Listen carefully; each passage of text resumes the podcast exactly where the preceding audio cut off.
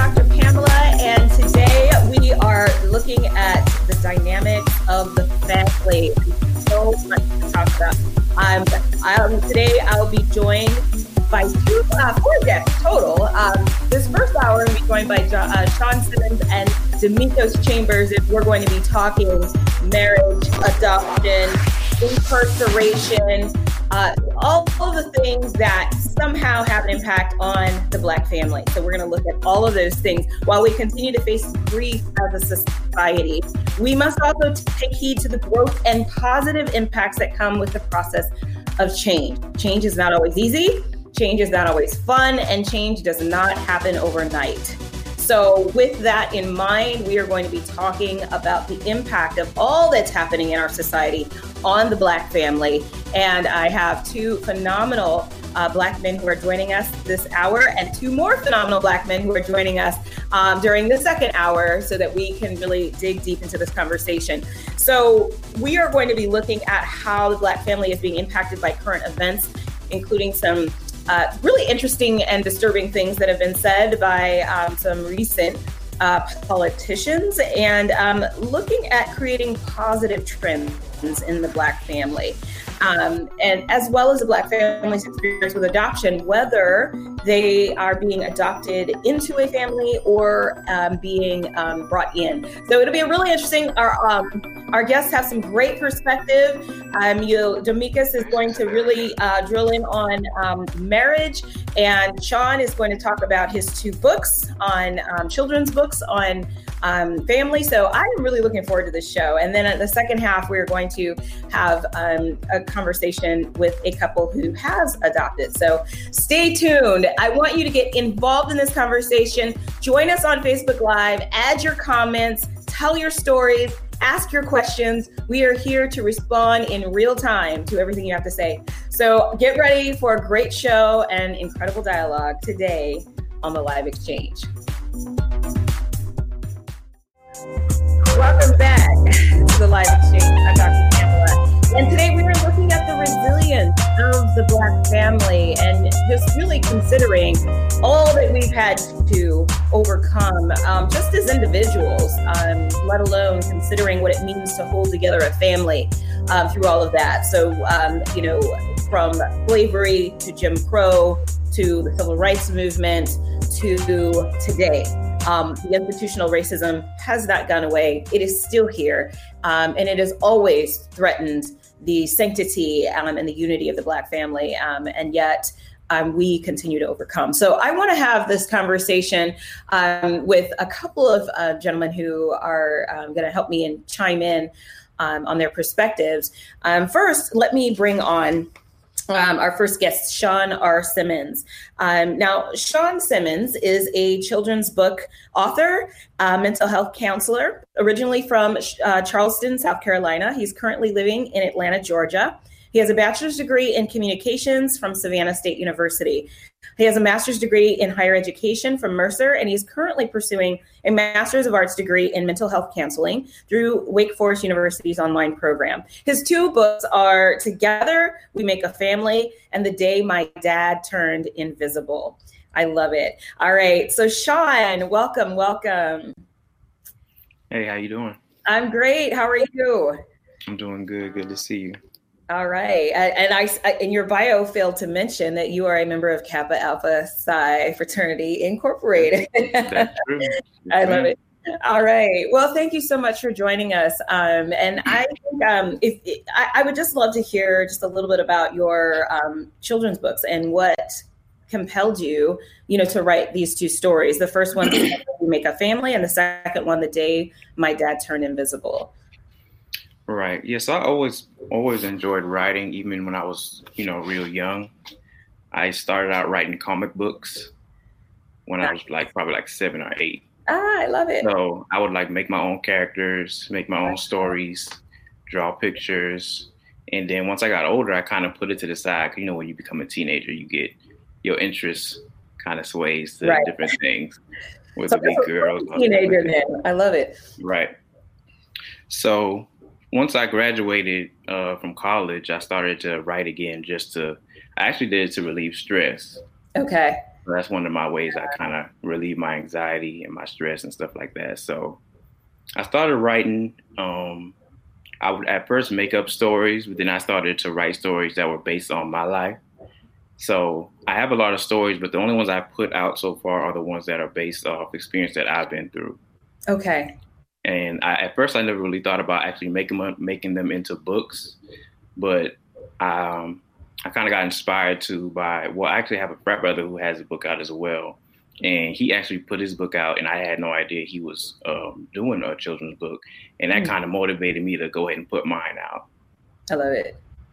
I love it. That's great. Um, and, and speaking of comic books, I just I picked up um, John Lewis's um, three book series, um, comic mm-hmm. books, um, and, and, so I don't know if you had a chance to look at that, but it's it's pretty um, awesome that you know he he also was into comic books among many other things. I didn't know that.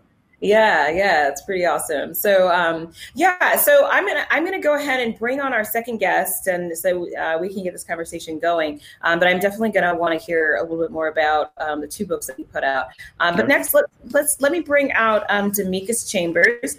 Um, so just let let me. Uh, I, I had it. There it is. Uh, so Demekus is a philanthropist, a, th- a, cloud entrepreneur, a fear coach, and he helps Black men make the first step into business and to become the man that they've dreamed of. Welcome, Demekus. Can you hear me? Yes, yes. Hello, welcome, and I apologize for your name being misspelled. Um, they, we, you know, we'll. Oh no, it's, tradition now. You know, it's tradition. Yeah, yeah, so, right. Uh, I give, I actually give tokens to those who can pronounce it right. Now it's gotten so bad. So far, I've given ah! out three in my lifetime. Oh, did I get a did I get a token? What? How, pronounce your name, please. It's it's Demekus. Demekus, yes. Okay. Yep. So I think I said two different versions of your name so far. yeah, I, I, used to I used to have this I used to be, you know, nonchalant about it until I got older and was like, well, if these white people can learn how to say these Russian people's name oh, and yeah. think they're unique, they can learn to say my name as well. I agree, 100%. Demekus, right? yes, ma'am. All right. Well, so curious to know how you got into coaching um, the fear, you know, around this, this area of fear in Black men. Right. So, uh, so it happened on one day when uh, I was I wanted to get into life coaching. Of course, I was watching a lot of Tony Robbins, Les Brown, Brown, etc. And um, I just I thought I, I, saw that I had really good social skills. I saw that I, I enjoyed creativity, and I saw that I had some business acumen. So I wanted to come find a career that's lucrative. Well, I looked up becoming yeah. a psychologist, but I was like, dang, they don't make no money. You talking about fifty eight thousand dollars a year for a year's education? I was like, oh man, nah, not quite like engineering. yeah, yeah, yeah. So I was like, okay, I need to find a way to make money, but still be able to help people um, in a, in a social ways that you know that I, I best can while developing those skills. So I pursued coaching. Uh, during um, when I was in the uh, coaching training, uh, found out that I was the only one in the room who's not of the uh, higher tier education level. uh, not only was I the only one in the room that, that didn't have a master's or a, a bachelor's of sort, I was only male in the room and the only black male in the room out of about uh, 42 women. So wow. um, it just showed me it was a need. Then I had to, I, once I got into coaching, I learned that if I really wanted to become successful in it, and really impact lives. I wanted to take on the biggest challenge that I felt that the, the world had faced, um, which was fear. Right. Um, so I was like, you know, everybody has an issue with fear, and I, I feel that fear is a uh, a critical analyst point, um, uh, according to Dawkins, um, that a critical, sorry, uh, critical access point. But uh, yeah, I was like, you know, I want to do something that affects everybody, that can cause immediate change, drastically change a life, and that's tough. That's something that no one really understands and tackles. And so I didn't understand how much no one really understands it until I mm. started studying it. Um, yeah. Even all the stu- the reports that would come out about it, the books that would come out about it, you know, it was very. A lot of the research was was still uh, was still based. A lot of the results were still uh, kind of like just in development. They were still pending. There was no right. finite uh, result or analyst of how field works, and etc.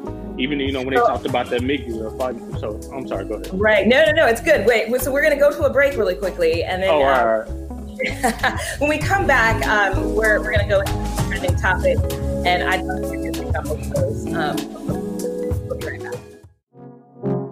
Okay, so trending. Um, so this past Friday, um, August 28th, 2020, as if 2020 didn't already have enough blows for us, um, we experienced the tragic loss of actor Chadwick Boseman.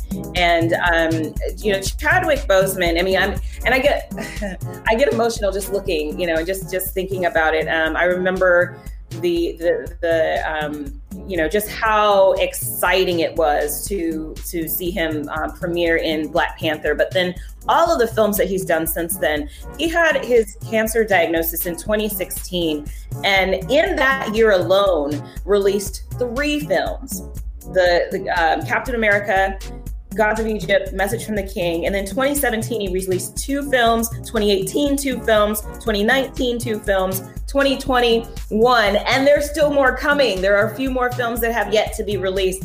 Um, he recently um, uh, married, so his wife was by his side, um, and it, it's just it's just a huge blow.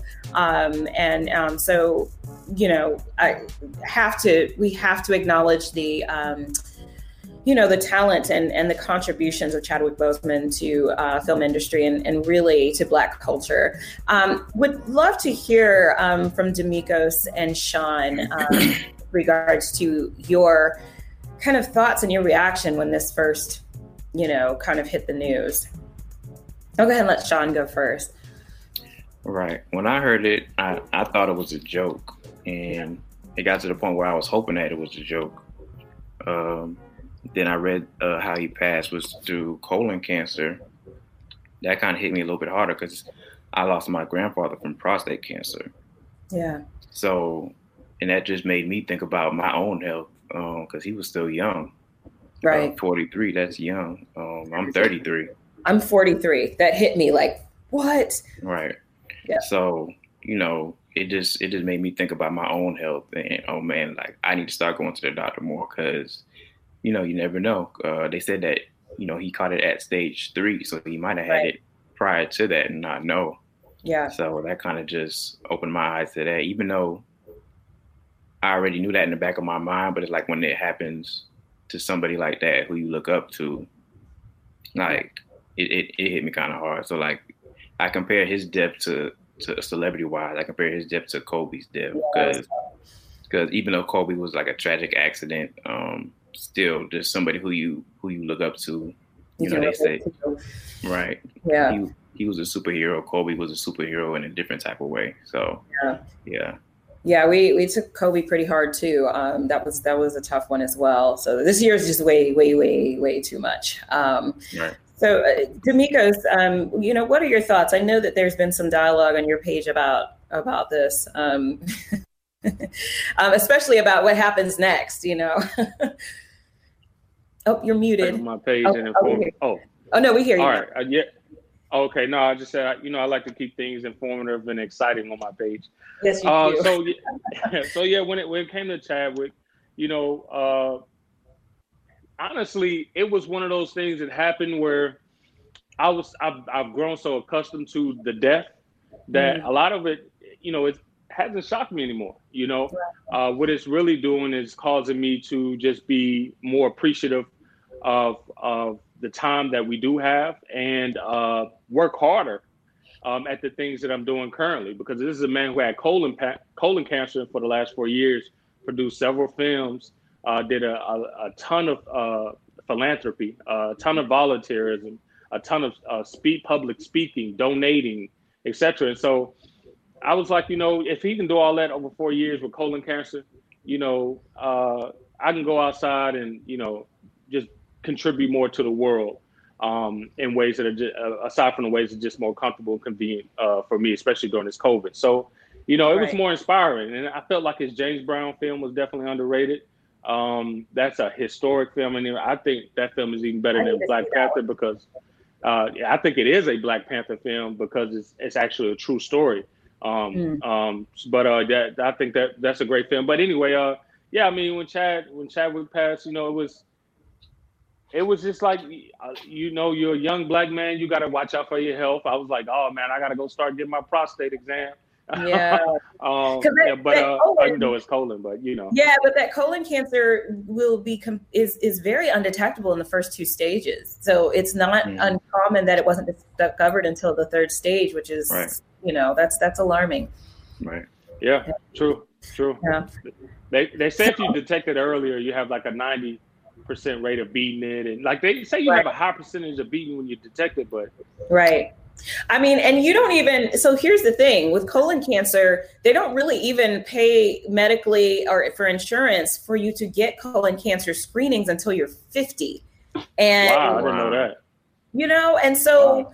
what does that say about you know what it means to take care of ourselves when we're thinking the experts know mm-hmm. we're not we don't need to worry about that till 50 and yet you know the uh, chadwick was in his 30s when when he yeah. was first diagnosed. So yeah yeah, yeah. so we have a comment from jeremy grissom saying his death is a reminder of how fragile life is you know. Absolutely.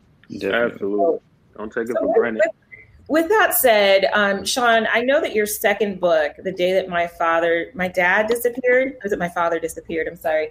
The, um, the day my dad turned invisible. The day my dad turned invisible. Mm-hmm. Um, he, tell tell us about that. Um, you know, what you don't have to give it all away, but you know mm-hmm. the gist of that story. Yeah, um, so that, that's my second children's book I put out. Uh, like I said before, all my all my stories are based off of things I've been through. I just write them in children's form you know, mm-hmm. so they can have an understanding of it. But that that's actually a true story. The first book was inspired by a true story. Uh, that book was actually a true story, um, uh, based on when I was seven year seven years old. I found out my dad had passed away.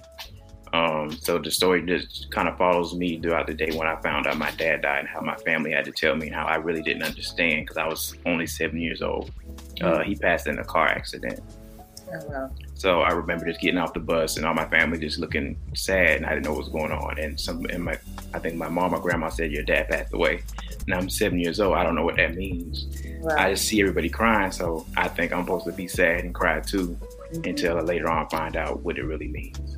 Wow yeah that's that and that's a story that that really needs to be told as, as children are are dealing with tragedy all the time you know mm-hmm. so um so I, I really appreciate you writing that um when we come back um we're, we're going to go ahead and, and get into a little bit more discussion um you know about the family. And i actually want to show you all a clip um that we're going to discuss uh, about adoption. So stay with us. We'll be back.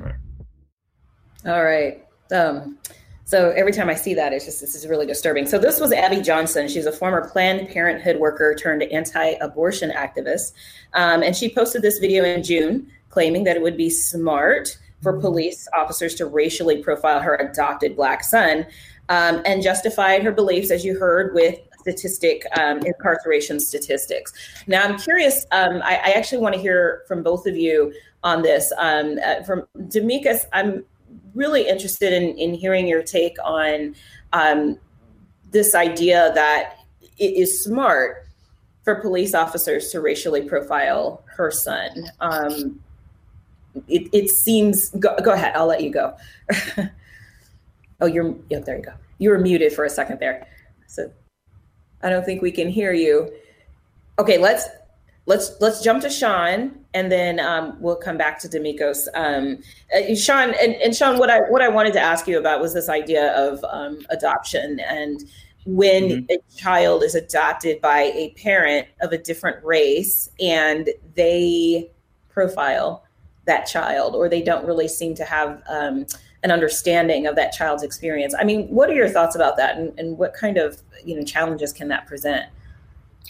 I mean, it's definitely a, a real situation. Um, you do see adoption is becoming more and more common right now, and even adoption, the adopting of different race babies is becoming more and more common. So, I feel like while I'm not against it, I do I do think about you know that child, maybe a, a white child being adopted by a black family or vice versa. Because actually, that's my my first book is about adoption. A young black girl being adopted by two white parents, mm-hmm. and of course, at times there there are going to be some things that those those parents might not be able to educate that black child on that they might not have experienced just because they've never been black. Um, and that that kind of makes me think about the show This Is Us. I don't know if you've seen that. Yes. They, they adopted the one black son, and I, that one episode when they were at the pool and she didn't understand that black skin is different from white skin. So she didn't know yeah. he might need a different type of lotion or mm-hmm. sunscreen. Mm-hmm. So just like little things like that that can have an effect on you as you get older that you're not aware of or familiar with. So if you say little things like that have an effect on somebody, imagine the right. grad the the grant you know the, the largeness. I can't even mm-hmm. think of the word right now of the impact on this child of this mother who said this. Um, Demekus, are we able to hear you now? Can you hear me now? Yes, yes, we can hear Beautiful. you. Beautiful. All right. No, I, what I was saying is, why are we giving these white women the attention that they want? Um, when you had when the thing about what she said is just so tragic and she's inaccurate. Uh, mm. Just because black folks are locked up uh, for crimes at a, a, higher rate than whites are doesn't mean we commit the most crimes there's right. evidence that shows there's prejudice because we're more likely to actually be uh, go to jail and uh, get arrested and get convicted of a crime versus the white people are.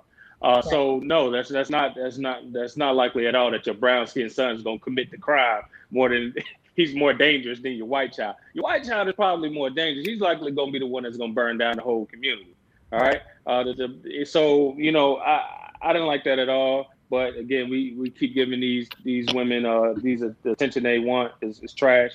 Uh, I I do want black people to uh, to start to get on the uh, to start to stop stop looking for acceptance, white acceptance, and trying to prove these people wrong, and just live your life and and grow your wealth and right. uh, and fight back whenever you feel you have to defend yourselves. You know, right. these people are entrenched in their beliefs. They're going to believe what they want to believe. You know, um, the only thing that can change their mind is, is experiences in life. You know, you got to let life do its, its job and its work and combat their hate and ignorance with wealth building. That's the okay. only way to overcome all of this. They white people respect two things in America: wealth and and the potential of violence. Those are the two things. So as long as you get your guns to protect yourself, and you stack your bread, get your bag, hey man, life will do its job. So, so the the and what I really am am most concerned about in this case, because I agree with you 100 percent about you know we giving attention to people who are wrong. You know, I, I agree with that wholeheartedly. But my concern is this son, and and my thought is, you know, whether or not I mean, to me, social services should have been immediately sent to that house um, to get that son. And so the bigger question is about this this this question of um, adoption and placement, and and really whether or not children, um, you know, this needs to be considered when when children are being adopted. Black children, particularly, are being adopted into other races and other families. I think Sean raises some really good points that there are some everyday things that you know of course we wouldn't you know other people wouldn't understand unless they've been there um, but now we have you know um, when i see things like that it, it it causes grave concern in me not so much about the outlandish things she said i i really could care less about that but more so about the well-being of this child who is living in her home you know what do we as a community do to protect our children welcome to being black a black boy. You know, he he's gonna have to learn that lesson now or later. You know, we that's the unfortunate part, and sometimes fortunate because. it. Oh, can you hear me? Uh, yes, yes, yes, yes. Oh, my bad. All right, yes. I mean, that's the unfortunate, unfortunate part because it does build a lot of character uh, and and black kids a lot earlier than white kids. Mm-hmm. Uh, but you know, the whole social, our social care system itself is just poorly constructed. You know, the social workers themselves are underpaid. You know, the uh, the the foster homes are underfunded. I mean, the, the, you know, this is all systematic. You know, this yeah. it's not necessarily the uh, at the uh, hands of the individual black uh, paying tax citizen to solve this. You know, this is systematic. We uh we got to get out there and run for office, and we got to elect people persons uh, to get in office and do the things that we need to uh, reconstruct our social systems in ways that's going to benefit the children. Uh, right. But yeah, this his his brown son. welcome to this life as a black man. Mm-hmm. You know, I want to yeah. add. Um, I I agree with with a lot of what he's saying. Um, I was watching an interview a couple days ago, and somebody said the system isn't broken; it's working how they meant for it to work. Absolutely. And that makes a lot of sense because when people say the system is broken, it's not really broken. It was never written for us to begin with because when it was written, we were being, you know, segregated or enslaved during those times anyway. Yeah. so facts. when yeah. it was written, it hadn't it hasn't been updated, it hasn't been changed. It was written back then for them, not for us. Mm-hmm. So I, I read I read stories all the time. I read one recently about a judge who uh, tried two young adults, one black male, one white male, same age, both had no priors, but the black male got years in prison and the white male got like one or two. So it was mm. like stuff like that that's, that's just crazy. This is what's skewing these incarceration rates because it's right. it's really it's, absolutely. It's um, you know the system is doing this and and we we've got to and i agree wholeheartedly Damikos that we we have got to infiltrate the the political system. That's the only way things are going to change is if we have a seat at the table and if we are leading the table you know what i mean? So mm-hmm. um, so with that said uh, we're going to go into a little bit of research we're not going into a little bit of research. so, but what, I want, but I'm going to transition a little bit into um, this idea of black marriage. So there's a lot of opinions flying around about black marriage. You know, you know, black people, you know, they don't stay together. I, one of the most disturbing things that I see a lot on social media are black women who have this this um, platform uh, that are anti-black male and black men who have a platform that are anti-black women. And it just and i know this is not the majority. I know this is not this is kind of like what Damikos was saying why are we giving those voices attention? Um, but what it does is it creates it's contagious. And it makes people think huh maybe maybe they have a point maybe they have a point. And i'm seeing this thing pick up um, with these opposing sides. And i don't think by any means that it is the majority or it's you know um, that pervasive but i do think it's dangerous.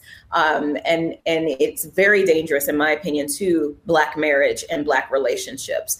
Um, I'm, I'm curious to know um, what you all have seen. Particularly you Damikos as you guys you're when i say you guys on your page there's a lot of discussion around black marriage. There's a lot of emphasis on black men getting ready preparing themselves for life for their purpose and marriage being one of those. Um, what are your thoughts about this whole um, divisiveness and and what we need to do to stay focused on staying together?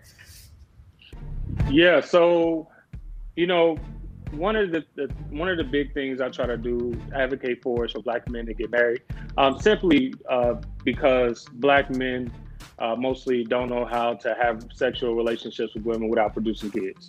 So uh, kids who grow up in married, I'm just saying, kids who grow up in married households do way better than kids who grow up in single parent households. If black men weren't procreating with black women, I wouldn't have no qualms about it. I'd say live your best life, you know. But uh, you know, kids, the kids do worse in single parent homes than they do on average in, in single than married households. Also, black men, we do better when we're under the uh, the uh, social uh, partnership construction of marriage. We become better. We become better health. You know, well, everything in life drastically improves.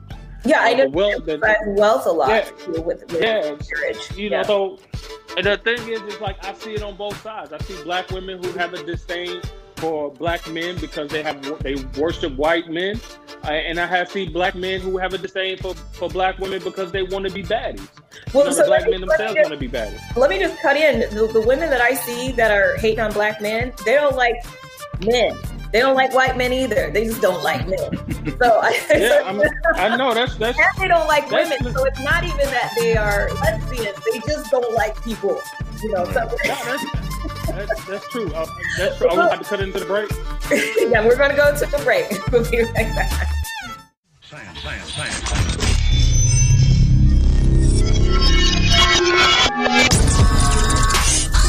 All right, so the silence today. Um, so there's there's a combination here of statistics and a little bit of uh, context in terms of why these statistics may be what they are. So Um, first, we have um, the this this idea of just looking at incarceration. Um, black people make up 13% of the US population, but 33% of the prison and jail population, while Latinos make up 18% of the US population and 23% of the prison population. Um, this kind of just goes back a little bit to what we were talking about about the inflation of incarceration um, for Black people. In 1990, 43% of Black men had never, this is about marriage, have never been married. And in 2019, it was 51%. During that period, the percent of Black women who were unmarried increased from 37% to 47%. Um, another statistic that is important to point out by the CDC is um, you know, while these are the statistics about marriage, when we look at fatherhood, um, the CDC found that Black fathers are actually the most involved with their children of all other races, um, which is um, I think a very important to highlight um, it, because it then you know it causes me to ask the question. So what is going on with the other elements of life, you know, with marriage, um, with this whole idea of incarceration. Well, when I look at this research on trauma, there was um, a compilation of research studies that were done as it pertains to trauma in um, in in different cultures. So it looked at uh, trauma for people who are living um, in Ukraine, some you know war torn areas. Um, for those Holocaust survivors, for Native American and Canadian uh, Native populations, for African Americans, and, and the common thread was that there is uh, there are higher rates of depression and depressive episodes, um, of suicide rates, and so forth. But what was unique for African Americans um, that I thought was really interesting is that we had reported high rates of perceived discrimination and higher rates of uncontrollable hyperarousal, feelings of alienation, worries about future negative events um, and perceiving others as dangerous. So it, it's interesting because depressive, suicidal um, type um, responses were not as uh, were not included to the degree that it was included for these other um, cultures, but it was more of a, a, a a cultural fear of being a part of this culture that rejects you. Um, and so I found that really interesting um, because for us, for the trauma for us, there's not a lot of, there's no, there's not a post that's happening here. Many of us are still living in that trauma. So there's not post traumatic, it's continuous traumatic. So I wanted to just, um, ask, uh, you know, just kind of engage you all um, in a conversation about that. Um, you know, and, and I'm going to reach out to Sean for this one. As you, when you are, you know, you're pursuing, you're you're a um, counselor and you're pursuing a degree in it as well. Um, you know, what are your, what do you see? your perceptions of how African Americans are responding to the traumas that we're experiencing. I think, you know, 2020 is like a prime example of how a lot of people of color are feeling just from all these protesting that have popped off during the pandemic. Right. Um, I myself, just from taking these classes that I'm taking, I've learned a lot about myself and my own trauma because I've been able to look and kind of relate it to the material I've been I've been reading. And you know, I have I have anxiety. I have anxiety real bad, and it gets to the point where deep where we have these police shootings, these unarmed black men. I don't even watch the videos anymore. Yeah, I stopped. Because when I watch them, it like ruins my whole day. Sometimes two or three days, and it's like it kind of puts me on edge.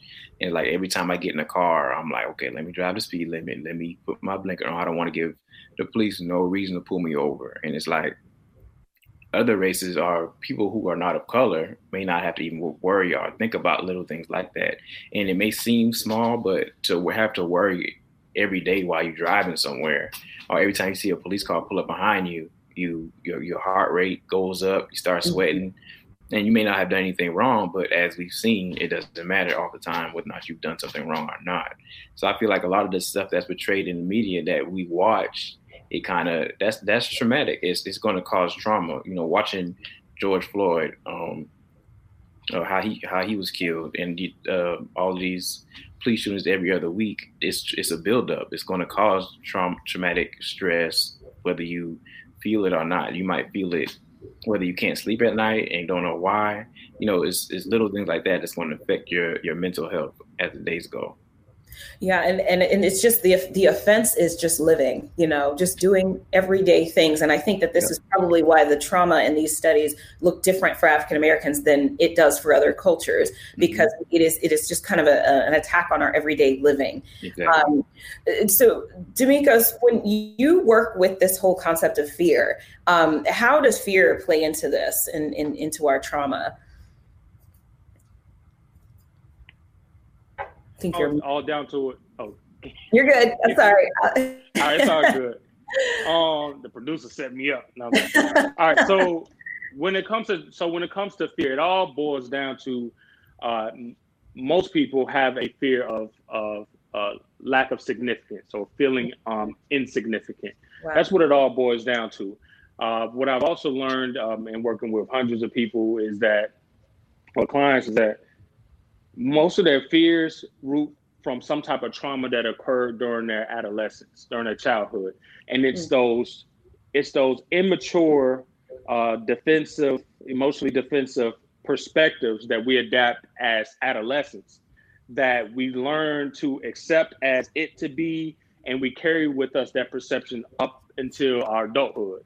And so that's why this is why you can see many individuals who you can be mature, you can be successful, you can be, you know, on top of your A game in your career, whatever, um, but still carry a perspective in one area uh, of a of a child, you know. Right. Um, so yeah, I mean that's what it's all boiling down to: insignificance. Uh, this is why people are reacting, blowing up things up, committing suicide, shooting things. It's they want to be they want to be seen. You know, they want their existence to be uh, uh, validified. You know, and when those things are not happening, this is total chaos and disrupt. It's going to be disruption for everyone if I can't get what I want. Interrupt with a question about just to go dig a little deeper on that. What what do how, how do you see fear manifest in black men? What does that look like um, in the black men? That that's, that's a great question. Uh, so usually when it comes to black men, it's it's rooted in a lot of it is the fear of not being good enough. Time and time and again. It's always it's usually he, he does either and it shows this way in how he feels about his money and how he feels about his body and how the way he feels about his uh, um, uh, his ability to love, his emotional capacity. It's always showing up in in a, a, a, ver- a few very ways of just, hmm. just not feeling like he's he's good enough. And so what happens is you have a lot of black men who you know, they avoid relationships, they avoid commitment, or they even become, you know, uh, they become anti-relationships, or just, you know, they just they, they don't really give their fullest because again they don't feel that they're good enough to be with in the first place because of this one area of their life that they feel that they're lacking in. So that's what I'm saying when it comes to black men. You know, and this is especially if he's short. then so this is the body thing that you're talking about you know that the the whole yeah yeah because I, I, mean and and that's something that we don't think about as women a lot in terms of how men feel about their bodies. I think this is the first time i've heard anybody verbalize that before so that's that's interesting. Um, yeah men are very so, so uh, subconscious about how they look.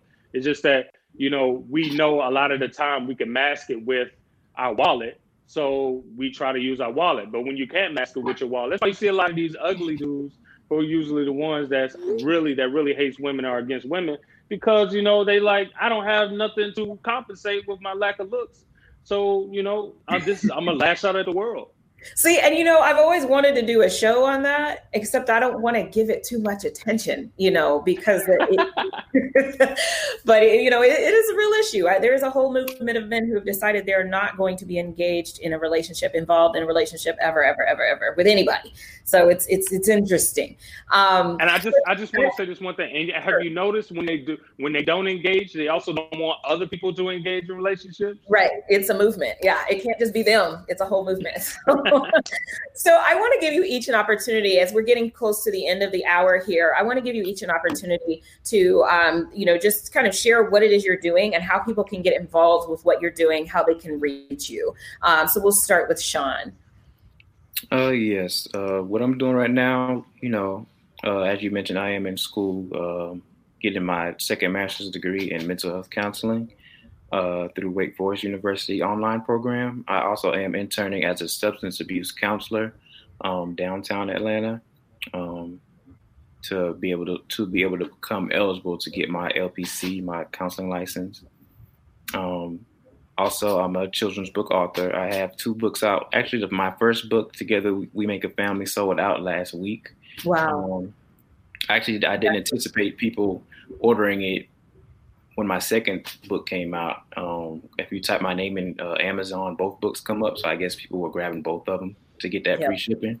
Yep. Um, yeah. So uh, my second book, uh, The Day My Dad Turned Invisible, that is still available on Amazon. Um, so if you if you if you have a child, uh, check it out. If not, I still feel like it's a great pickup. Um, and I got one more book on the way, so I'm always working. I also have a, a color book, a coloring book I'm working on um, that relates to the Black family as well.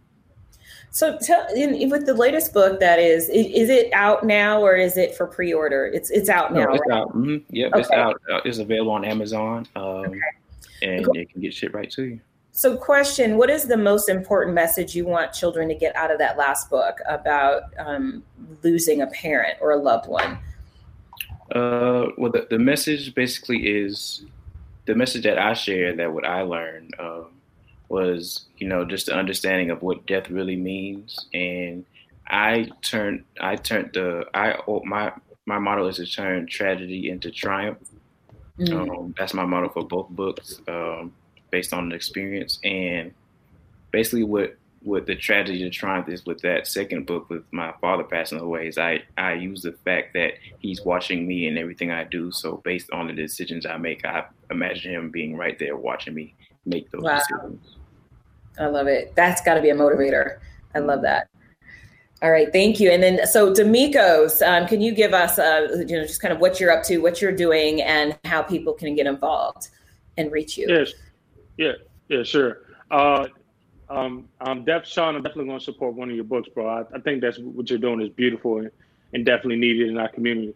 Um, so what you can do is you can go on YouTube and look at uh, uh, search for my podcast, uh, Black Men and Cigars. I do it with my best friend Mark. It's intellectual conversation, but just really raw. Um, uh, so I have that. Uh, I'm not doing. I'm not taking on any uh, clients right now at the moment. Um, but uh, you can always follow me on Facebook or Instagram. Uh, Facebook, D'Amicos Chambers, or Instagram, Fearless Black Men. Um, I, I'm also a writer for ConsciousBlackMen.com. Um, if you want to check out some of my articles there, and uh, I also have a, a group called uh, um, Black Engineer Black Black in the no Black Cloud Engineers. Excuse me. Um, it's my private Facebook group, and what I basically do is I help uh, blacks transition out of careers that they're in into uh, lucrative uh, paying cloud careers and um, we're partnering with a company now that's actually going to provide the actual training and career guidance for you to get those lucrative cloud engineering careers that require no uh, college education, uh, even though uh, high school education. Um, but uh, that, and then um, also I want to give a big shout out to Gary Davis, like I always do, who has Boys Up, um, Next Level uh, Boys Academy. They have Yeah. a nonprofit where they basically help a lot of Black youth um, around the country, but mostly in the South, uh, you know, turn their lives around. I mean, he's helping Black men, Black young men, boys from ages 14, the oldest I've seen is 24, you know, become entrepreneurs, you know, build businesses, get jobs, tennis shoes, sneakers, cell phone bills paid, etc. This is not a presentation boring program. He does a Zoom every Saturday. It always fills up. Um, that I don't go to church, but I do tie to his program every week. Oh, and um, so so yeah, check him out. The next level up boys academy, Gary Davis. But, uh, yeah. Oh, and go get my book on Amazon. The other side of fear. I keep forgetting to promote my. you should have said that first. No, no, that's I know, right? You know what I'm saying? Oh, yeah, I have a book. mean, I just wanted to make sure I wasn't muted. No, no, yeah. so I have one more question, D'Amicos, and you have 30 seconds, 25 seconds, 10 seconds to answer. So I know that your page, what I appreciate about your page is that you're talking to Black men, but you don't silence the Black women. You allow us to engage as well. Um, I, who is your page for? And, you know, and what do you hope that we'll get out of it by following? Uh, that's a, that's a great question. My page is for uh, is for black men who ambitious black men who are just looking for guidance. you know, and women are all black women, especially, always welcome to the conversation. Anybody's welcome to the conversation, no matter your education level, career level, you know. But it's specifically my post is specifically catered to ambitious black men who are just looking for life guidance. Love it. All right, all right. You might find yourself a mate there on his page, y'all. So go ahead. hey, there's some ballers on there. and definitely check out Sean's books on Amazon as well as Damikos' book on Amazon. Thank you, gentlemen, so much. This has been wonderful. Um, so we are going to go to a break, and then when we come back, we will have our next guest, um, um, who, uh, family, and uh, we'll be back.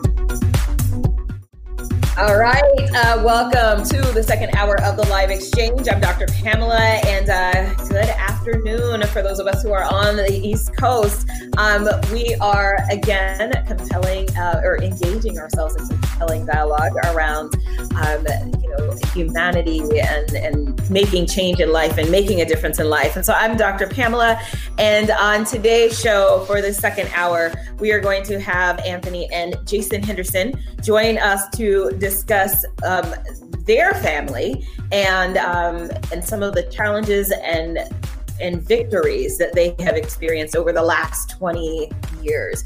Um, so I am really excited about this because there are so many, um, you know, different um, dynamics around the Black family. There are so many different faces of the Black family, so many different structures of the Black family. And so um, just knowing the ways in which we are challenged in society, as we discussed on the last hour with Damikos Chambers and Sean Simmons, um, there are factors that, in fact, you know, impact us as a community. And so it's really important that um, we recognize those things, but that we also build strategies. I'm really huge on strategy building. How do we build strategies to overcome what these barriers are and what these challenges are? This is not something that we, um, you know, just fall into um, people who are who are most successful and, and who have the strongest families and have the greatest um, experiences in their careers even and in their relationships they strategize around it. And so that is what i want us to be able to do today. Um, so i am going to uh, are we bringing the guests on right now? Are we going to a break first? I'm i'm I'm, I'm going to make sure that I'm okay. We can bring them on now. Okay. All right. Yes. Okay. So let's bring our guests on now. I'm going to introduce um, our guests. Now, Anthony and Jason were contacted after they appeared in the Love Has No Labels viral campaign, which was shot over Valentine's Day weekend and has racked up a whopping 43 million views on Upworthy and over 59 million do- views on YouTube to date and has been featured in every major media platform, including CNN, Good Morning America, and E! News. They have adopted three children Marcelino and Jaden, they're 10 years old, and little Princess Jayla, who is eight years old. Now, Anthony is a celebrity fashion stylist, and Jason is an LGBT activist. Um, advocate for over 25 years, and he also works at Emory University in their infectious disease department. He was born and raised in a suburb outside of Philadelphia. About five years into their relationship, they decided to start a family together and three years later began the adoption process. In may 2014 they bought their first they brought home their first child marcelino anthony henderson strong and then came two more. The family now calls atl home where they reside with their children. So welcome anthony and jay. Hello. How are you I'm great. How are you? Good, good, good. How are you? Good, good. It's, it's great to finally meet you, Jason. it's been a long time. I have met your husband, but I have not met you. I'm I'm I'm the the super busy, crazy one. Two you jobs are? in school, and yeah. I thought he was busy. yeah, I am. I'm insanely busy, but it was a pleasure to meet you. Yes, yes. It's nice to meet you too. Thank you. And congratulations on adopting your three beautiful children. I, have seen the journey, so I know, you know, that it's not been always you. easy, but you made it. Thank you. so we're we're gonna go to a break. Um, and then when we come back, I would love to delve into your story. We're definitely gonna play some of the this this amazing viral video. Um, and so um, yeah, so we'll be back. Stay with us. All right, I love that video. so I'm, I would love to hear the story. Um, you know, so there's a actually there's so many different chapters to your story. So I, I guess I have to it should be specific because even the wedding with Macy's was like ah. So so maybe we can start there. But I also want to go from there to this this journey of adoption. But if you could just share this the the wedding and, and Macy's and how all that came to be? Well, um, Jason and I um, have been together for 15 years. And um, coming up to our 10th year anniversary, we decided um, to get married um, because we was thinking about adoption and um, all that comes with it. Um, so we were planning our um, our wedding on our 10th year anniversary. And then we got a call from a good friend of mine who knew another friend who was in dire need of a couple to get married um, at an expo that uh, Macy's was doing for the LGBTQ community. Um, so we just said, hey, we'll put it all in Macy's hand. And it was a fabulous experience yeah. to get married in front of um, several of our family and friends, but more importantly, um, almost like the world. It was so many people there um, for their expo. Um, so it was a, it was a great uh, pleasure and experience. And as with our family, the Henderson Strong family, everything is always spare the moment, a surprise, and a blessing. and more importantly, they paid for everything. They paid for everything. Nice, nice. I love it. now that's a blessing right there. I love it.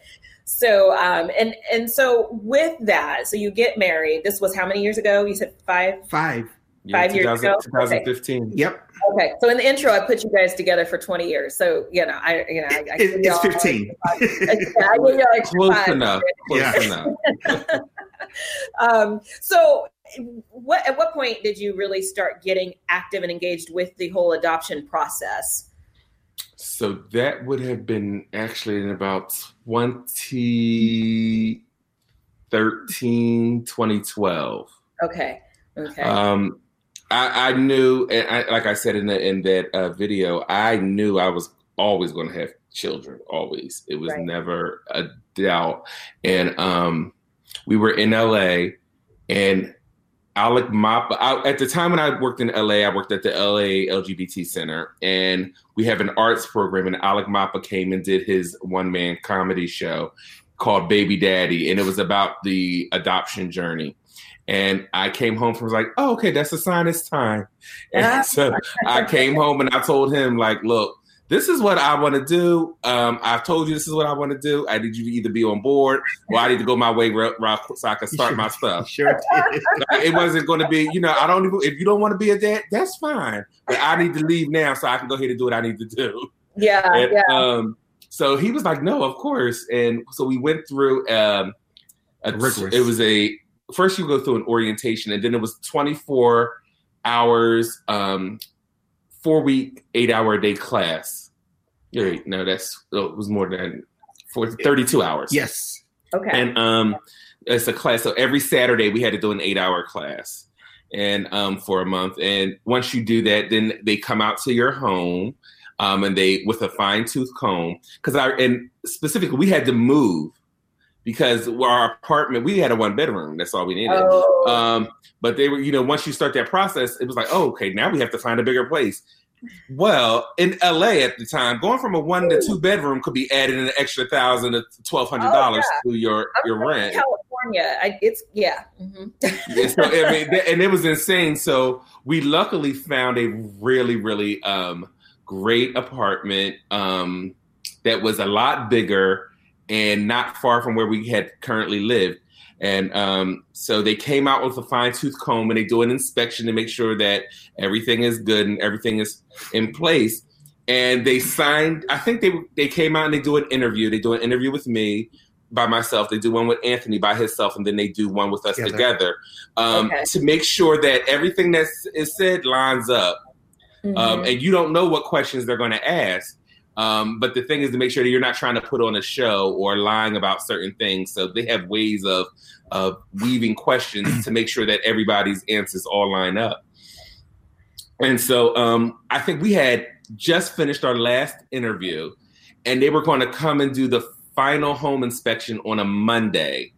and we did our last interview on Thursday, and it was Friday. I was sitting in a staff meeting, and my phone would not stop ringing, and um, I called. Um, Anthony happened to be in the hospital because he cut his leg, and um, I answered the phone, and the manager said, "We have a child. We want to know if you would really be interested in, and it is." Um, emergency we have to kind of get this ball rolling now and i was like well we haven't been signed off yet we still have to do one more thing she was like don't worry about that I'm going to send you a picture. I just need to know if you're going to be interested. And oh, they, um, and I was leaving work and on my way to the hospital to go meet Anthony, and he was in the ER room. He was in the um, oh like you know they got the little room for you to sit in the in the bed, and so I walked into the curtain, and the pictures had came across our phones at the same time. And ah. as I ah. was walking in the room, I had turned my phone like this, and he was doing the same thing, yep. and I was like. Yeah this is who they want to go. And he said, "Go get." He said, child. "Go get my child." Go get my child. I looked right you know, at the picture. Yeah. He, yeah, he looked yeah. at. He like, said, like literally, I walked in. He said, "Go get my child," and I I walked back out into the lobby and I called her and I said, "Yes, we'll do this." Just from the uh, picture, absolutely. Just from the picture, I, mean, I didn't need to know anything about him yeah. his name or anything. I looked at the picture and said, "This is my child." Um, But it was it was a great process. Um, one thing I remember about it is sitting in all those classes. I think that everybody who gives birth should sit in those classes because we got the book knowledge and now we have the hands-on experience knowledge, and it helps. It really does. Wow. Wow, uh, that's that's huge. So, so I have a couple of questions for you. We're going to go on a break. When we come back, um, I because I I need to ask some questions about this process. When you said they make you go through classes, they ask you all these questions, um, and yet people who are not fit still get to adopt children. What's that about? So, when we come back, we'll we'll talk a little bit about that. Stay with us. All right, welcome back. So I'm, I'm glad she didn't play too much of that because I was going to be messed up. As most people. yeah, yeah, I cannot get through that video without getting teary eyed. I mean, I just watched it again this morning. I'm like, what is wrong with me? I've so I, I, would love just since we showed it, and there was Marcelino when he was young. He was six, right? No, he four. was four. Four. Oh my gosh! Wow. So he, he was four. He was. He would be. He's been five later that year. Okay, got it, got it. So so there's the beloved son, um, first son, and he. Um, so I'm curious to know how you all came to the video. Since we showed it, I want to I want to hear that story too. So, um, well, working in LA, everybody knows somebody in the industry. Yes. um, everyone. So I was a manager for the company I was working with, and believe it or not, I think it was maybe like five or six people on my team were like active actors. Like, okay. I mean, would would have to take off of work to go sh- film real jobs. Um, so one of my staff members said, "Oh, my agent just contacted me and asked me if we knew anyone." Um, that was in a same sex relationship and and or has a child. Um, and I said, okay, for what? He's like, for this commercial. So he was like, I'm going to send you the information. Just submit um, pictures of your family and a brief bio about yourself. And I said, okay. So I emailed them over, and um, a casting agent in Santa Monica called us and was like, "Can you come in for um, a screening test?" And I said, oh, "For an audition first. And I said, "Sure." And then we got called back for a screen test, um, which we did that with the director. And then the final time we came back, we had to do it with the casting agent, the director, and like a bunch of producers. Mm-hmm. Um, I mean, I, like a re- like a real audition kind it of was, thing. Yeah, it, like it's just you in a room of like seventeen people watching you, and I was just like, oh, this is weird. Yes. Um, wow. But we did that, and um, and then they would, of course, they wanted to talk to Marcel, um, just to kind of see what his energy is going to be and all of that. And yeah. um, we waited outside, and they came out and said, "Oh my God, we, everyone loves your family, mm-hmm. um, and we want to uh, bring you guys onto the project." I love yeah. it it, w- it was a great experience. At first, we was I was kind of like taken back and like, uh, I don't know, we don't fit the LA mold, far as in um, our looks and our body type. Um, but they wasn't going. Yeah, we didn't have the six pack, you know. Um, but they wasn't going for that. They really wanted a, a family that loved one another. And um, yeah. I think I asked one of the um, the producers. I said, "So we got it." They said, "Yeah." I said, "They said." We love your son. Like, so our son was our our, our, our go to. So, um, yeah. and they really treated us so well because even after we got the gig, we didn't know how big it was going to be, the impact of it, um, how financially a blessing it was going to be. We just were like, okay, we're gay. We want to show our love and our family. And so we was just doing it. It actually was a PSA at first. So it was like, oh, right. this won't go far right. right. for the ad council. It won't go far. Um, and so we we got to set, and we just started noticing how professional it was. Matter of fact, the day before, and as everybody know, I'm a wardrobe stylist. I'm a celebrity wardrobe stylist, and I, we we we it was like we have to go do a wardrobe fitting. I'm like a fitting. I thought we were gonna bring our own clothes, and so we went to do the fitting, and then Marcel became the highlight. So he had um, a teacher. They brought a teacher for all the days we were on set. He had his own teacher, and it was just like, wow, they treated us so wow. well. We had to we had to get um, we had to open up a Coogan account, which is an act uh, child actors bank account, um, because wow. it's under under law you have to deposit a certain amount into the child's account that cannot be touched until the child turns 18. Um, nice. We had to go get working per like it was so much stuff that we had to like we didn't even think about that we had to put in the overdrive just to make sure that we were eligible yeah. to complete the project. And I tell this story wow. all the time. They treated us so well um, that I they, they even adapted to my schedule. I told them I said, look, we were shooting 12 hour days. I said, look, I have to get on a plane. I have to go to work. Um, I'm doing some work in Philadelphia as a wardrobe stylist, and so they were able to uh, work with my schedule, get me car service to the airport, um, and we did a quick photo shoot that lasted about 15 minutes before I got in the car to go to the airport.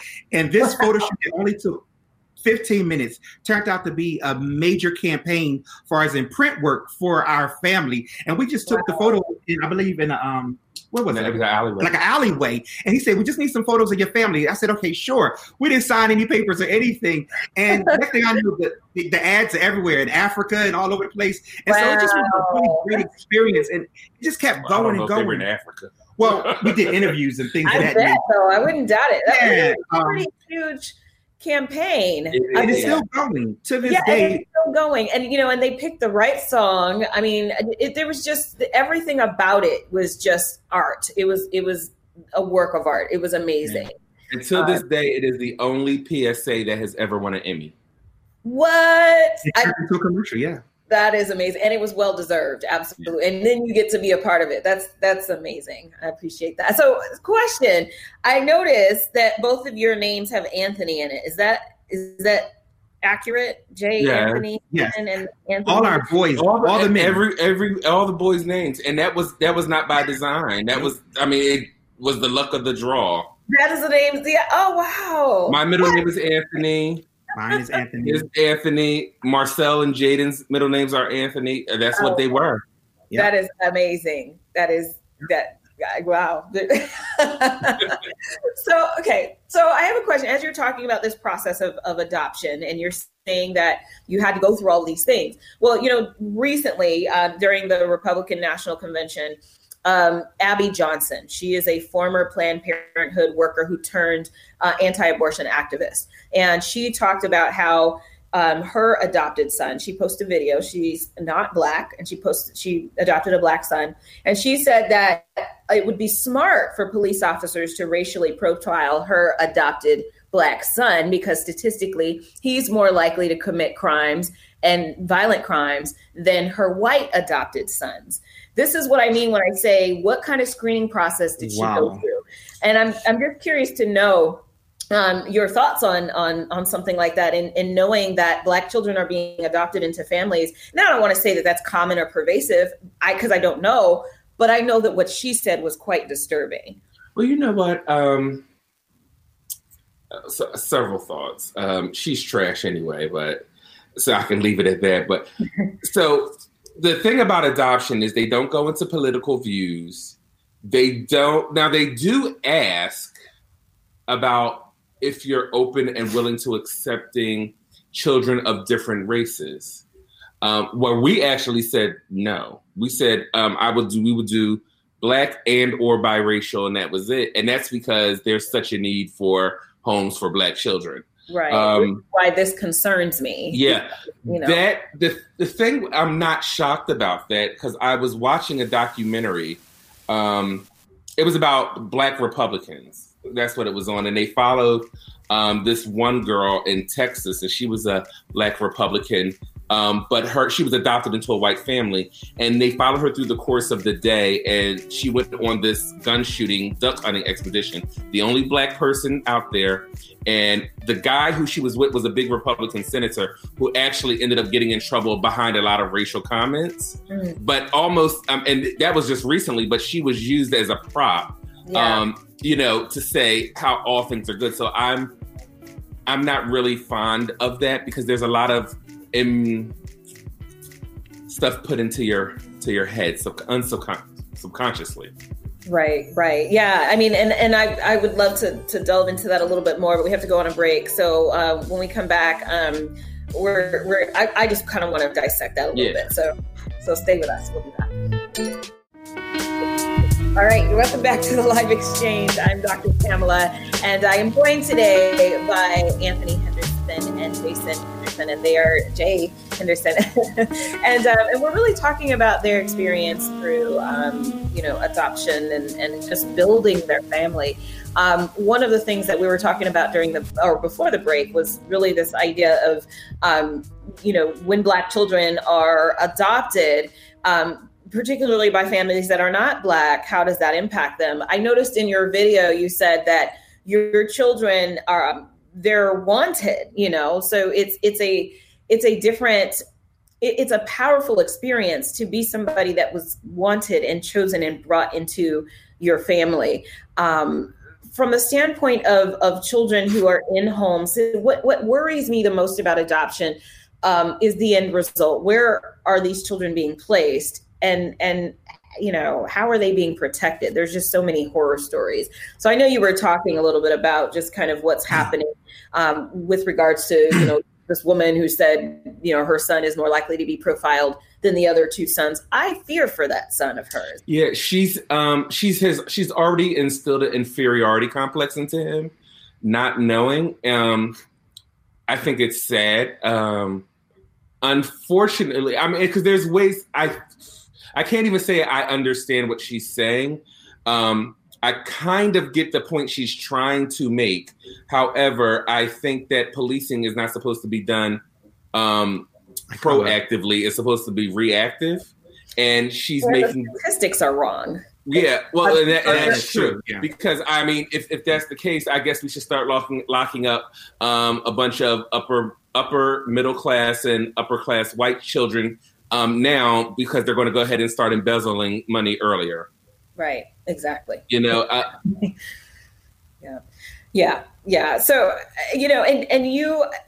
I think Jay Anthony um, is your. We saw in your bio that you're an activist or an advocate, I should say. Um, and I feel like just based on the on the the lives that the two of you are living, that you're really also um, parental advocates um, in in many ways, and in just in just the lives you're living. You may not be walking around with picket signs and, and so forth, but I would love for you to speak to how parenting has become a work of advocacy for you. Okay, so I am I'm very hard on my children um, because at the end of the day, I need them to be able to come home. Mm-hmm. Um, right. And I, I, we were doing a um, we did an interview the other day, and um, they were asking us kind of like how we parent, how we parent, and I, I say I parent from the point of risk reduction, mm. um, and that's a term that we use in mental, in public health. Um, your job is to reduce the risk, and as a parent, my job yeah. is to reduce the risk that something happens to my child when they're not here, when they're not around us. So, mm-hmm. um, should they be able to do everything that all other kids are able to do? Absolutely. Is that the reality of 2020 in the United States? No. So unfortunately, uh, when my son is cold, I have to tell him you cannot walk around with a hoodie on. I mean, with your hood on your head. Get get a hat, and and that's that's what you have to do. And You can have a jacket, but you're not going to have your hood up on your head walking around because I don't need extra eyes on you for whatever reason. Um, our kids deal with certain things differently my kid, um, you know, my my middle son, answering questions for him. If you're like being direct with him and he gets nervous, mm-hmm. he could be telling you the truth, but how he responds is not always would, would make you think he's not telling you the truth. And right. that's because you know, he he he's a high functioning autistic child. Mm-hmm. You know, so communication plays a part with him. He doesn't communicate like other kids communicate. So he starts to get fidgety and nervous, even though he's telling the truth. Yeah. And depending on who he comes across, it could look weird or look bad or look like he did something. Yeah. So I have to, it is my responsibility or our responsibility to train him that he has to, he can't do things that every other kid does. Yeah. Mm-hmm. We, we parent hard, but we love hard. And I think it has to be a balance there. And that's some yeah. of the things we learned in our classes. That's why I think everybody who especially could have children should definitely go through these classes. Um, so we parent hard, but we love even harder and it has to be a balance. Um, so with our kids and we tell them um, you know you're privileged we're, we're blessed to have you but you're privileged to have some of the things that other kids do not have. You have two right. loving fathers there's some kids who don't even have a father in their mm-hmm. life. It's, um, when our daughter is so funny i tell this story all the time when our daughter came into our life we, we didn't have girl we didn't have a girl you know we only had marcelino which was a boy and then we got jaden. But when we got our girl i said oh my gosh i want to decorate her room. So we hired an interior decorator decorator. So when she walked in the room for the first time, she just looked at it and was like, this is nice because she she didn't have any feelings of love and acceptance and this is mine and it won't be ever taken away from me so mm-hmm. we gave her the we give her the best and we expect the best from them so whenever we discipline them somewhere right around the corner there will be some accolades for something that they did um, and right. vice versa Right. Well, I mean, and, and I love that. And one thing I didn't um, ask of you was the the journey to to the second two children um, that that are now in the home. So there's a total of three: two boys, a girl. Um, we're going to go to a break, but I, I have to say that I absolutely love the parenting philosophy. It sounds so thought out. Um, when you talked about your son having um, being high functioning autistic, and having to teach him strategies strategies for navigating the outside world that's huge. I think about the young man in, in in colorado who was tragically killed by police and he didn't communicate the same way that everybody else communicated. And and so you know just just the importance of that. I, I just have to commend you on on that. We can only do so much but um, it sounds like you all you're doing a lot. So with that said we're going to go to another break and uh, so stay with us everybody. We'll be right back am, and I am joined by Anthony Henderson Strong and J. Anthony Henderson Strong, and uh, we are talking about family and the power of family structure. Um, and I'm loving the structure of your family. um, question: I know that you you talked about how you brought um, Marcelino um, into the family. Tell, tell me about the journey for your other two children.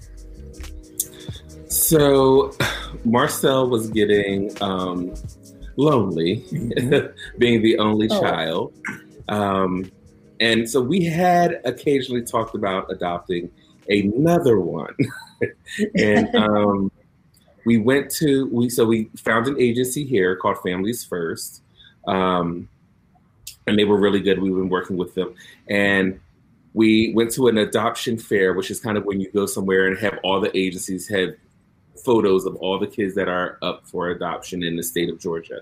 And we came across um, two brothers, and um, everybody liked them now. Um, and Anthony came across to me with a young boy and a young girl, sibling. And I said, I don't know. I said, that little girl looks like a doozy. Yeah, you did. I said, she, I said, she's like, she's going to be a doozy. And you said, keep them in the back pocket. And I said, I was like, put them in your back pocket. yeah. I said, I like these two boys right here. I said they already had their little bow ties on and they looked really nice. And um, that fell through because so many people wanted them, and they were. It was. I hate to use this term, but it was almost like a bidding war. Yeah. Kind of. Um, I've always wondered about how that goes. Yeah. Yeah. So, like, basically, what'll happen is there's like a bunch of families that want this one child. It's like this weeding process of going through. Well, what about this? What about that? What about the? You know. So you're like doing picking every little line to see kind of where would the best fit be. Um, right. So um, I had we had never discussed the, the, the, brother and the sister again. And one day, a social worker called and said, "Hey, are you still thinking about the brother and sister?" Which I was like, I had never been thinking about. and so and we had looked at the picture and kind of reviewed the paperwork, and I said, well, okay. I said, now that I reviewed it, I'm not against it, and let's go ahead and move forward with it. It happened so fast. I'm like, that was June of last year, and by August they were already living in our house. Wow. It, it was a great experience. I don't know what I have with just looking at a picture and just knowing that these are my children. But it just seems to happen that way. And they came with a lot of challenges.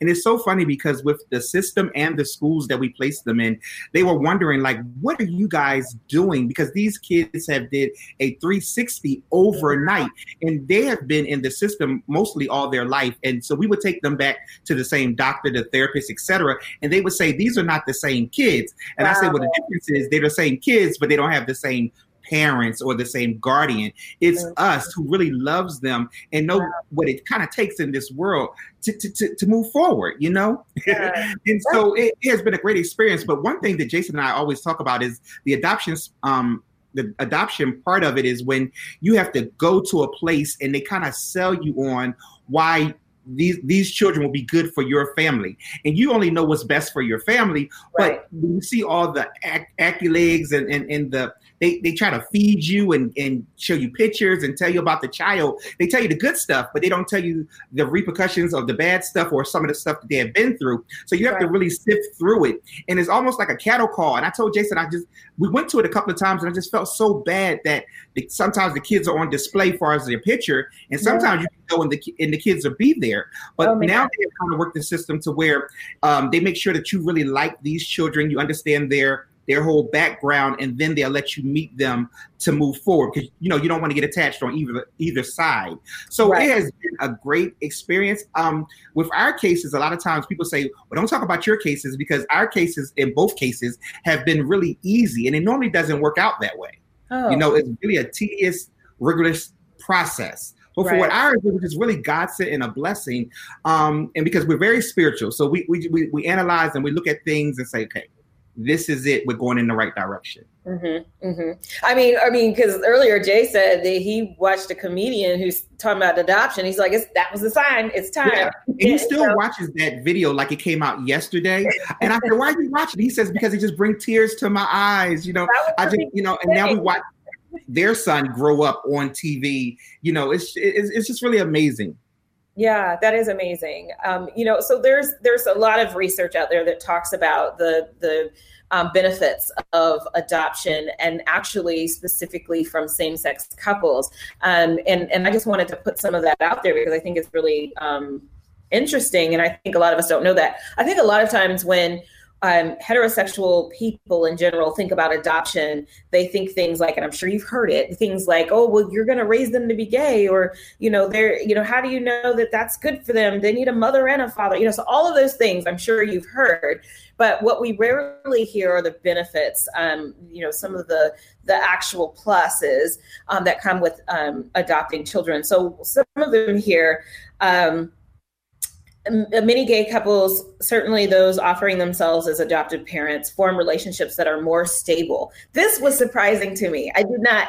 I'd never heard this before, but but twice here it's mentioned that um, same-sex couples tend to have more stable relationships than heterosexual couples. Have you have you heard that before? Yes. Um, well, and I think it's because um, I've I've heard it, and I'm going to say we can kind of attest to it. We're a member of a, a same sex couple group. It's like a Facebook group. Okay. And the average length of relationship is like 10, 15 years, like average. You know, um, it's called for couples only. And, but like it's all just all long term relationships, wow. all long term relationships.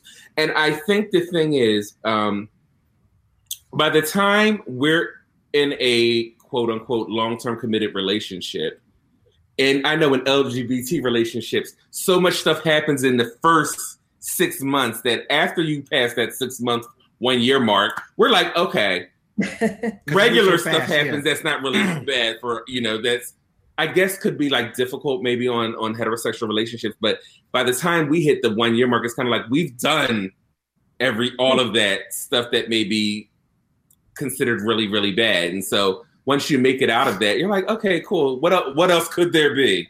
Yeah. yeah. Right, right.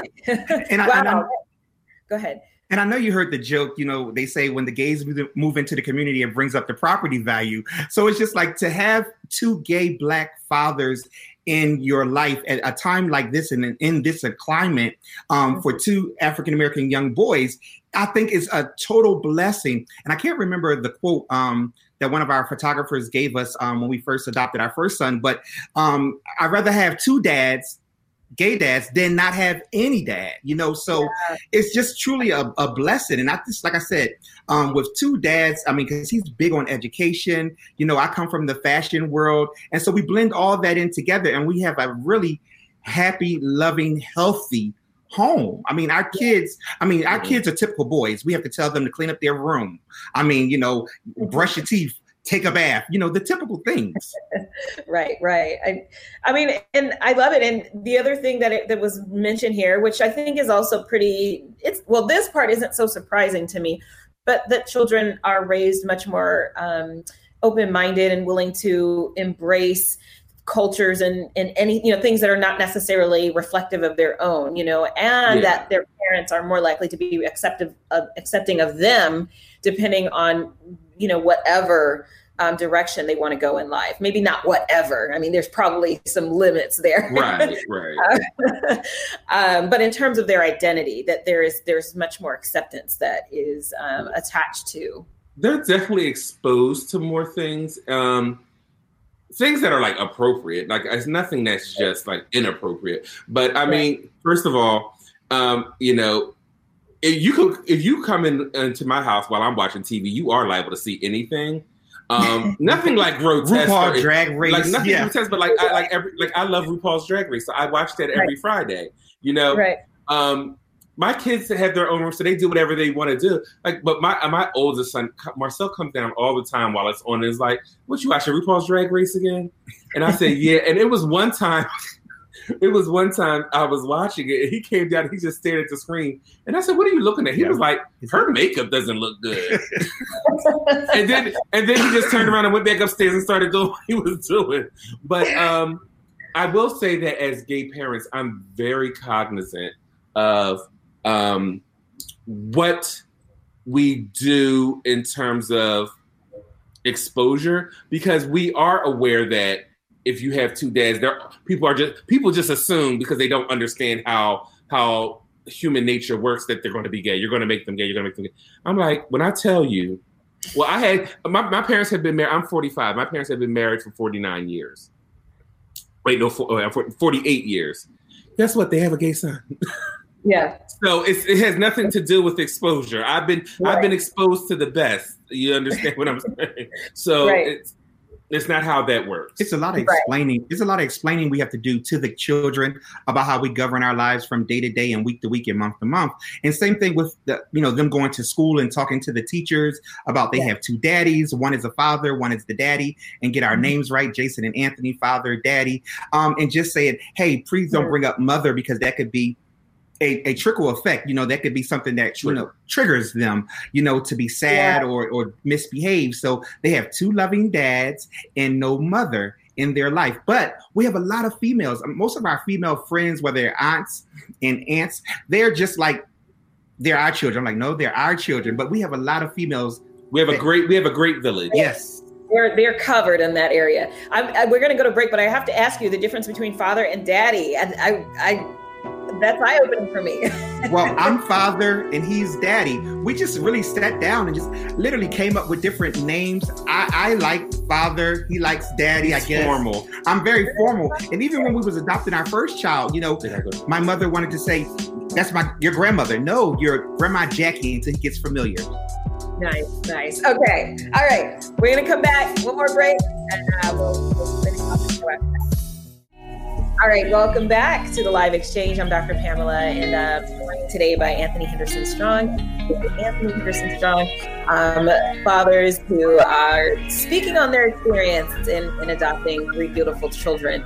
Um, so there's this whole movement, this revolution that's going on in our country right now that I'm sure you've noticed. um, and we obviously can't delve too deeply in that conversation, but we do have Black Lives Matter, and we have All Black Lives Matter. And I'm I'm curious to know your thoughts on you know the the two.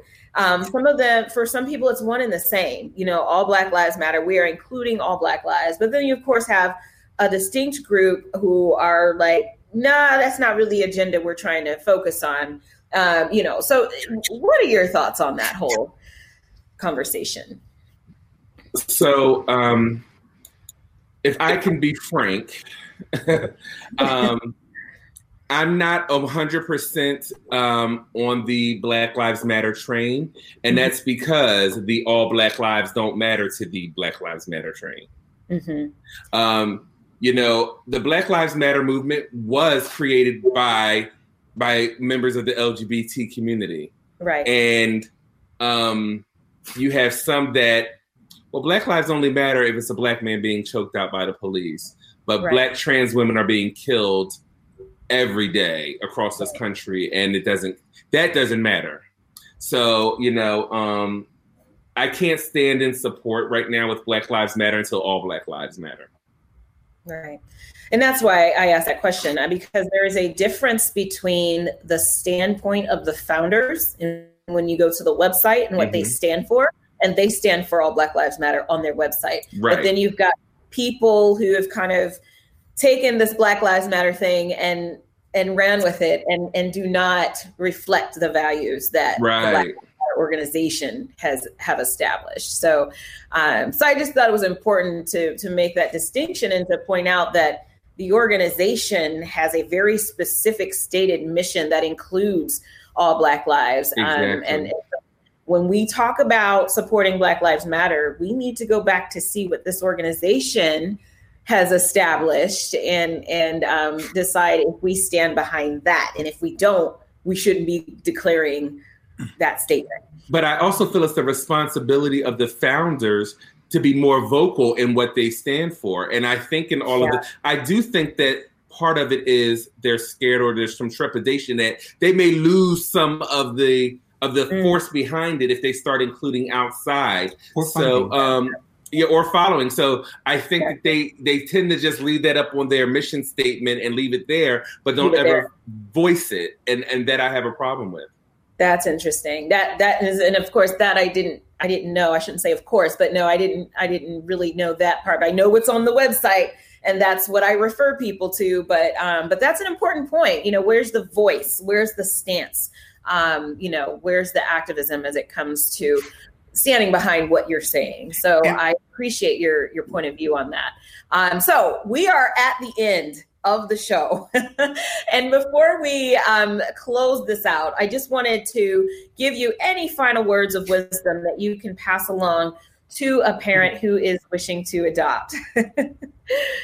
um, uh, my my word of wisdom would be just be prepared, have your ducks in a row, um, and um, don't expect it to move swiftly.